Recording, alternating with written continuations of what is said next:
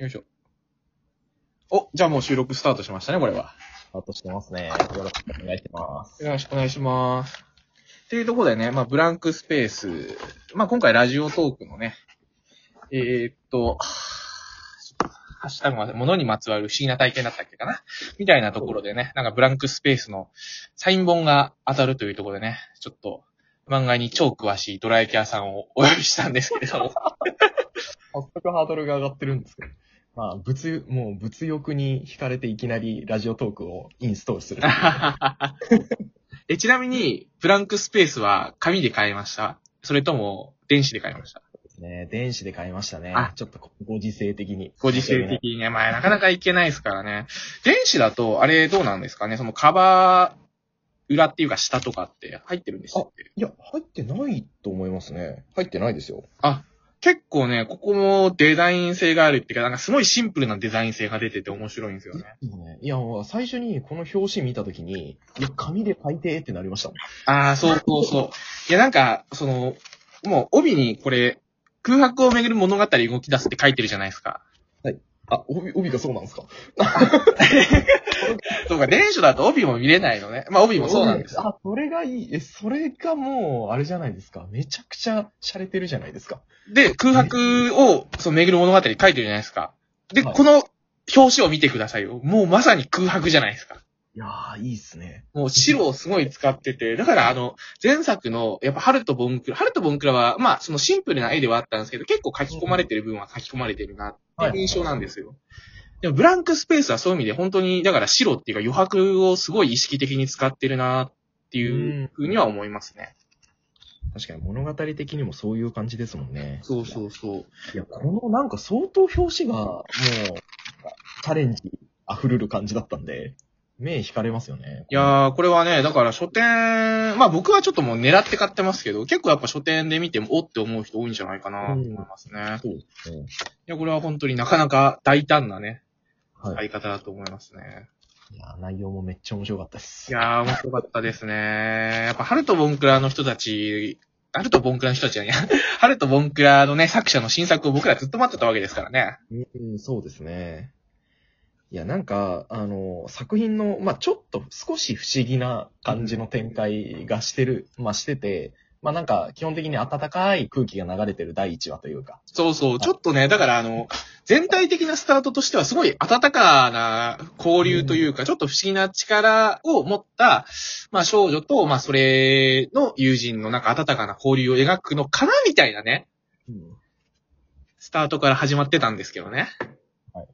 いや、まさかですよ。まさかですよね、これね、結構ね。僕、やっぱりあの、ヒーローズというか、そっちで、あの、ウェブサイトで連載していて、フラ、あの、今で言うとコミプレですね。はいはい。で、連載してるのを読んでて、まあ、第1話の時点で、あ、こういう感じかって、なんかわかるじゃないですか。はいはいはいはいはい。てあ、こういう交流ものね、みたいな。で、あの、なんとなく話を予想していたんですけれども、まさかこの不穏さになっていくとは思わなくて。でも僕一番、まあ当然その終盤の展開で裏切られたのもそうなんですけど、多分一番びっくりしたのは、あの時間経過のシーンだと思うんですよ。ああ、はいはいなんか多分ベンチで、多分お弁当を食ってる二人みたいなのがあったんですけど、なんか背景の季節だけどんどん変わってって、いや、すげえわかる。はい。ななんか、え、進級してるみたいな。え？みたいな。え、今これ何起こってんの？みたいな。いや、ちょっと、残酷な速度じゃなかったですかあれ？いや、本当に1ページで1年ぐらい普通に経ってたんですよね。うんうん、そうです、そうです。それは思いましたね。なんか、仲良くなっていく描写みたいな感じで、えーっと、描かれるっていうその速度？あの、まあ、風景が流れていくっていうのは、なんとなくありそうな感じですけど、これはどちらかというと、仲良くなったのが、あの、すごい速度でこう、別のクラスになってしまったみたいな、その感じそうっ。ていうの。なんか本当になんか2ページの間に、なんか、その公式うちのクラスでまだ習ってないとか言って、やっぱり、やっぱり時間が経ってるみたいなね。この、この残酷な感じのネタ話でちょっと僕、これがすげえ衝撃的で、こっからちょっとなんか空気変わったなってやっぱ思ったんですよね。いや、そうですね。いや、もう、え、てか、もうバリバリ内容話しちゃってますけど、まあいいですよね。まあいいんじゃないですか。これ聞いてる人たち、きっとある程度読むかこれから読んでくれる人たちだと思うんでね。そうですね。てか、多分、僕の語彙力じゃ、ブランクスペースをこれ、なんていうか、最初から最後まで説明しても、多分、ネタバレっぽい話になんないと思います。い ややっぱりね、ブランクスペースは、語るのがちょっと難しい類の作品ではありますよね。難しい。難しいですね。やっぱ、とっかかりっていうとっかかりが実はない。なんかちょっと不思議だったりして、なんかこう、すごいキャッチによく使われるようなフレーズっていうか、その要素っていうのはあんまりないんですよね。ああ、はいはいはい。なるほど。こういう人に刺さるっていうのが、僕漫画好きに刺さるっていうのは、ちょっと弱いと思うんですよ。はいはいはい。でも、この類は、そう、なんかこの作品やっぱちょっとそれが言いたくなる類の作品なんで、はい。なんかすごいわかりやすく説明するっていうのはちょっと難しい類の作品かな。やっぱちょっと読んでもらわないと、この魅力ってすごい伝えづらいなとはちょっと思っちゃいますね。そうですね。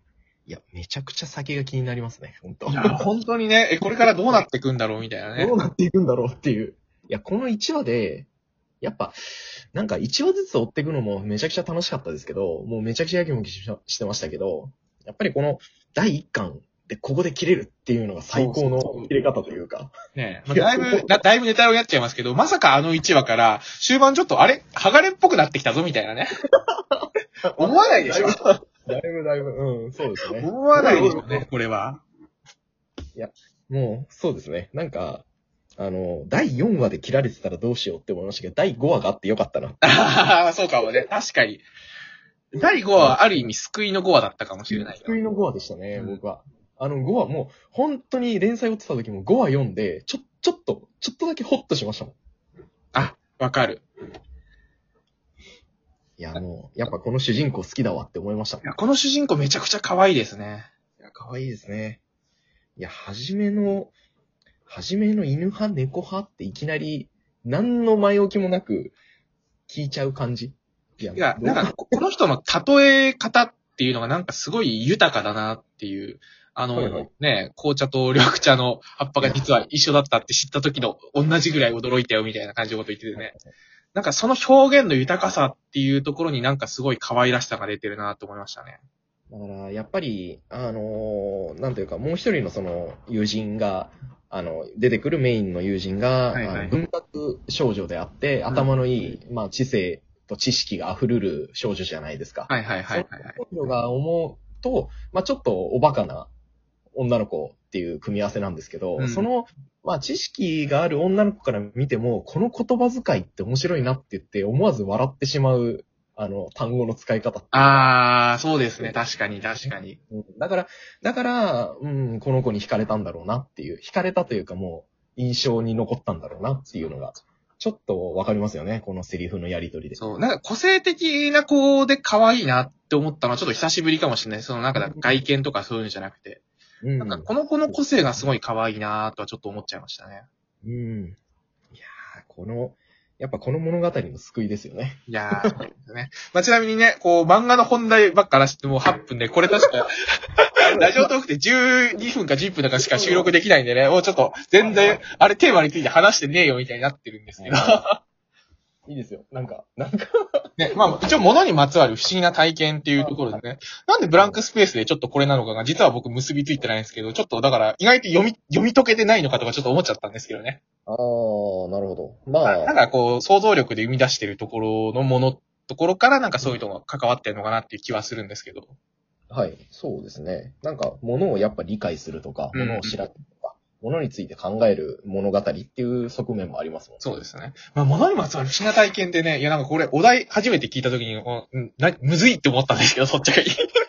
むずいっすよ。ね、むずいですよね。そんなにないなって思ってたんですけど、まあ、やっぱちょっと一個、あ、そういえばあるなっていう、ホットな、まあ直近ですごいホットな話題があって、僕ちょっと PC を買い替えるんですよ。ああ、はいはい。今使ってるやつが6年前かな？えっ、と、新卒の時の多分、初めてのボーナスぐらいで買ってるんですけど、これ。だいぶですね。そうで、なんか、やっぱもう6年も経つと、まあだいぶスペック的にもちょっと物足りなくなってきて、まあ当時はそこそこいいのを買ってたんですけど、うんまあちょっとそろそろスペック的にね、今動画とか、なんかそういうクリエイター系の編集ソフトとか使ってるから、やっぱちょっとスペック的に物足りなくなってきてて、で、ちょっと買い替えようかなっていう風にして、まあ今度20万のちょっとかなり高いやつを買うことにしたんですよ。はい。で、それまで、なんかこう、その時になんか、もうこれもこいつ6年も頑張ってくれたんだなって思ってて、はい。そしたら、買った次の日から、調子が悪くなったんですよ。やっぱ心宿ってんじゃないですか。心宿ってんのかなっていう。ただこれがどっちなのかちょっと実は僕わかんないんですよ。もう俺は用済みなのかっていう意味でがっかりしてんのか、あるいは、俺が次のパソコンを買うまでこいつは頑張ってくれてたのかっていう。はいはい。まあ、それはあれですよね。今まで読んできた漫画の比率によりますよね。どっちをどっちの方が面白いと取るか。いやでもやっぱね、俺的には、こうね、いい信頼関係を築けてたと思ってるんで、俺が買い替えるまで、こいつはちょっとそんなに高くないスペックで、なんか、俺がやってた 3D ソフトとか、動画編集ソフトとか頑張って動かしてくれてたのかなっていうのをちょっと思ってたりしますね。いや、やっぱそういういきなりものが、ものの気持ちみたいのを描写するのはなかなか泣けますよ。そう。ごとい。メリー号とか、弾道の。ああ、そうそうそうそうそう。メリーゴはね、やっぱ読んでた人も多いと思いますしね。そうですよ。死の瞬間にいきなり、今まで一切そんな描写なかったのにいきなり心の描写を入れられたら、読者は号泣しますから。いやー、そうですね。僕もね、だからね、メリーゴーみたいにこいつちょっと喋ってくれたらね、なんかどんな言葉言うんだろうなっていうのはちょっと気になりますね。そう考えると、全部のものが捨てられなくなりますよ。うんそうそうそう。まあでもね、ここまで頑張ってくれてありがとうっていう気持ちだけ込めてね、明日新しい PC を受け取ろうと思います。はい っていうところで、ほぼほぼ12分ですね。はい。漫画の話ばっかしてた。もう楽しいね、漫画いや、楽しいい。ですね。あの、ぜひ皆さん、ブランクスペース面白いんで読んでみてください。フラットヒーローズで好評連載中です。はい。はい。じゃあ、以上です。ありがとうございました。ありがとうございました。